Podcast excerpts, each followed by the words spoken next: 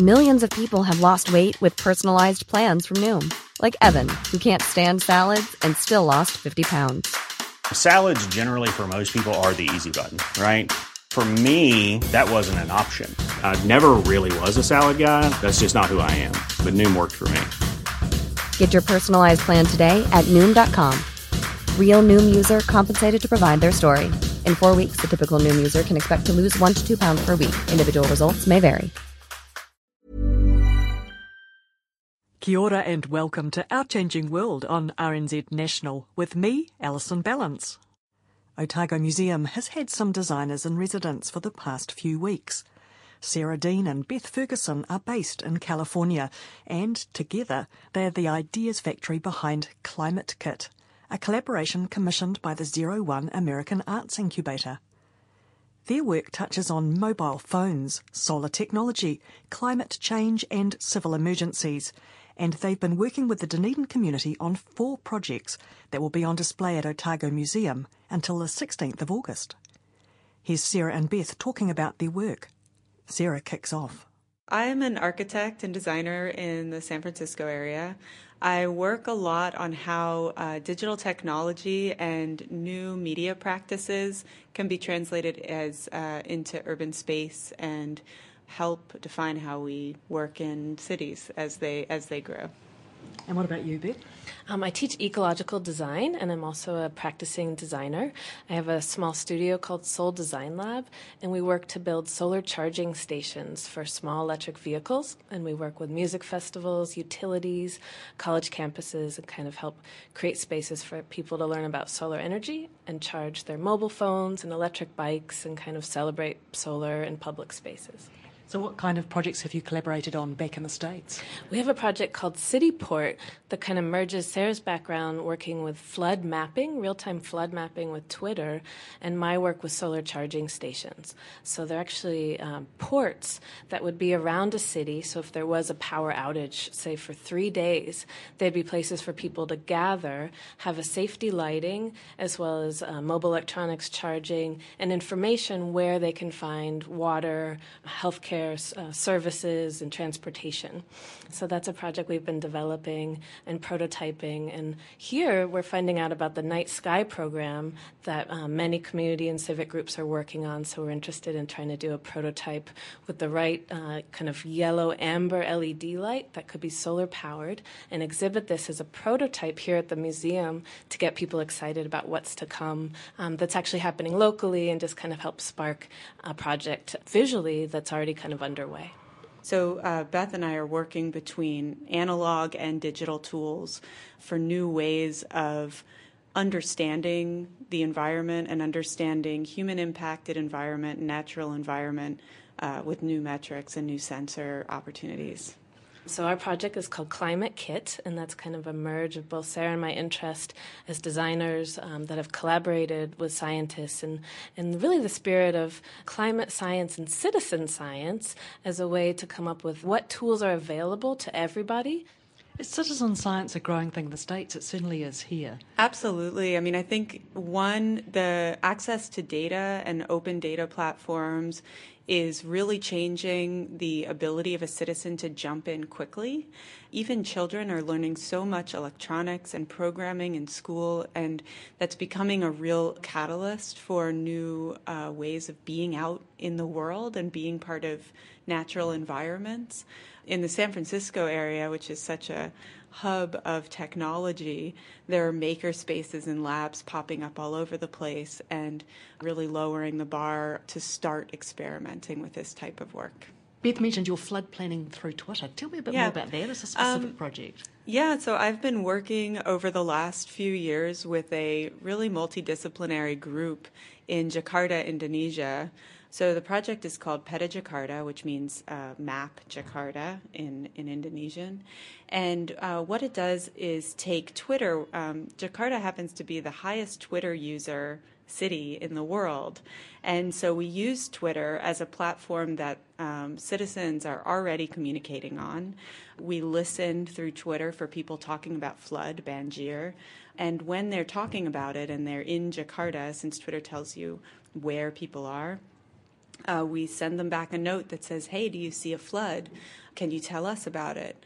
And so they'll write back with information. And the Emergency Management Agency in Jakarta, BPBD, uh, picked up this project as a way to verify flood information, and now it's an official tool of the Jakarta government. Uh, Jakarta has one of the highest urbanization rates in the world. It's now a city of 28 million people. So, for a city in flux, and really as an architect, this is where I, I think tools need to go for urban uh, engagement and urban planning. That we can't see the city as a static backdrop anymore, and we can't expect top down tools to be the only modes of communicating and for resource and emergency. The city's in flux so much that it's very hard to even keep up with where it's flooding day to day during the monsoon.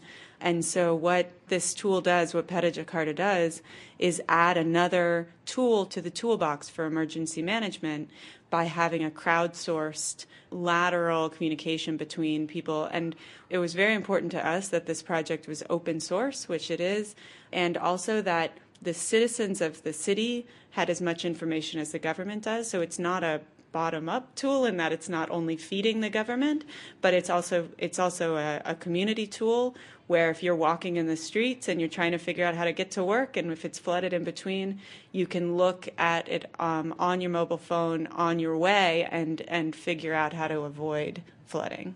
So Sara's work with flooding is actually really valuable here on the South Island, where there's a lot of communities that are already dealing with some heavy flooding issues and know that that is coming in the future. Well, Dunedin had a big flood event last year. Exactly, climate change issues that being that we're seeing in Dunedin or in on the South Island of New Zealand, we're also seeing across the world. So the Bay Area, where we're from, uh, is dealing with flooding. We're dealing with forest fires. We're dealing with heavy drought, and I know that those are issues we've also heard about here on the South Island. So a project that has kind of emerged from both Sara and my interest is called Emergy, um, that Sara coined, which is this combination of emojis with emergency. So we've been developing kind of a civic set of emergency related icons. So we're hoping to develop these iconic ideas of emergency, um, the emergies, along with these community groups that have already dealt with things like floods, earthquakes, storms, um, the climate. We know this is a strange warm winter this winter. So these are the kinds of concepts that are being dealt with globally, but we think image based documentation that would be as simple as an icon. Um, you know, an icon for something like earthquake would have been really useful in Japan. The number one hashtag in Japan last year was earthquake but in a language that's not readable for people that don't speak Japanese. So we're envisioning an icon for an earthquake that could be hashtagged and geolocated and used globally for people to start making visualizations and starting to document where we're seeing climate stress, where we're sp- seeing uh, erratic weather, and how we can start coming up with tools for urban resiliency as well as long term planning. We're at a, a place where there's cities are redlining neighborhoods that are more vulnerable, but if we had icons that were international, we could start using some of those visualizations to think about where um, people are going to be safer and better urban planning. One of the exciting possibilities and, and I'll say exciting tools that's emerging globally is the use of social media, which is also geolocated and also being used on a daily basis outside of emergency uh, to be a tool for emergency response and being used, uh, whether the response community is using it or not, it's being used by the communities to figure out where the resources are. And so, in, in working with NGOs in Indonesia and in California, one of the bottlenecks that they talk about and that we find is a language bottleneck where the, the response community is global and works often in English. The local communities are communicating in their own language, and the lag time that's needed to combine those things is usually a week or more after an emergency. Emoji are actually, a, as much as they're also fun and, and lighthearted, are an amazing tool for communication because they reduce that communication barrier between global and local communities after disaster. It does seem to me that it's a very good time to be starting those conversations because the world has pretty much accepted climate change is real, it is happening, but now people are wrestling with, well, what does that mean for me? What can I do? Absolutely. I think one of the real challenges that we face right now is a challenge of scale. We're used to dealing with local issues. We want to work on city and local issues, but they're affected by things that are out of our control right now. And so, how to deal with resiliency and and empowerment locally while also dealing with policy and cross governmental scales is is really challenging. And so, as designers, um, part of what we are looking for are modes of action that mean something and help people on a local level when there's a lot of things that, that really are out of our control at this moment. That was Sara Dean from the California College of the Arts, and we also heard Beth Ferguson from the University of California, Davis, and their Climate Kit exhibition is on at Otago Museum. Thanks for listening to this Our Changing World podcast, and you can find more stories on our webpage, rnz.co.nz slash Our Changing World. Ka kite anō.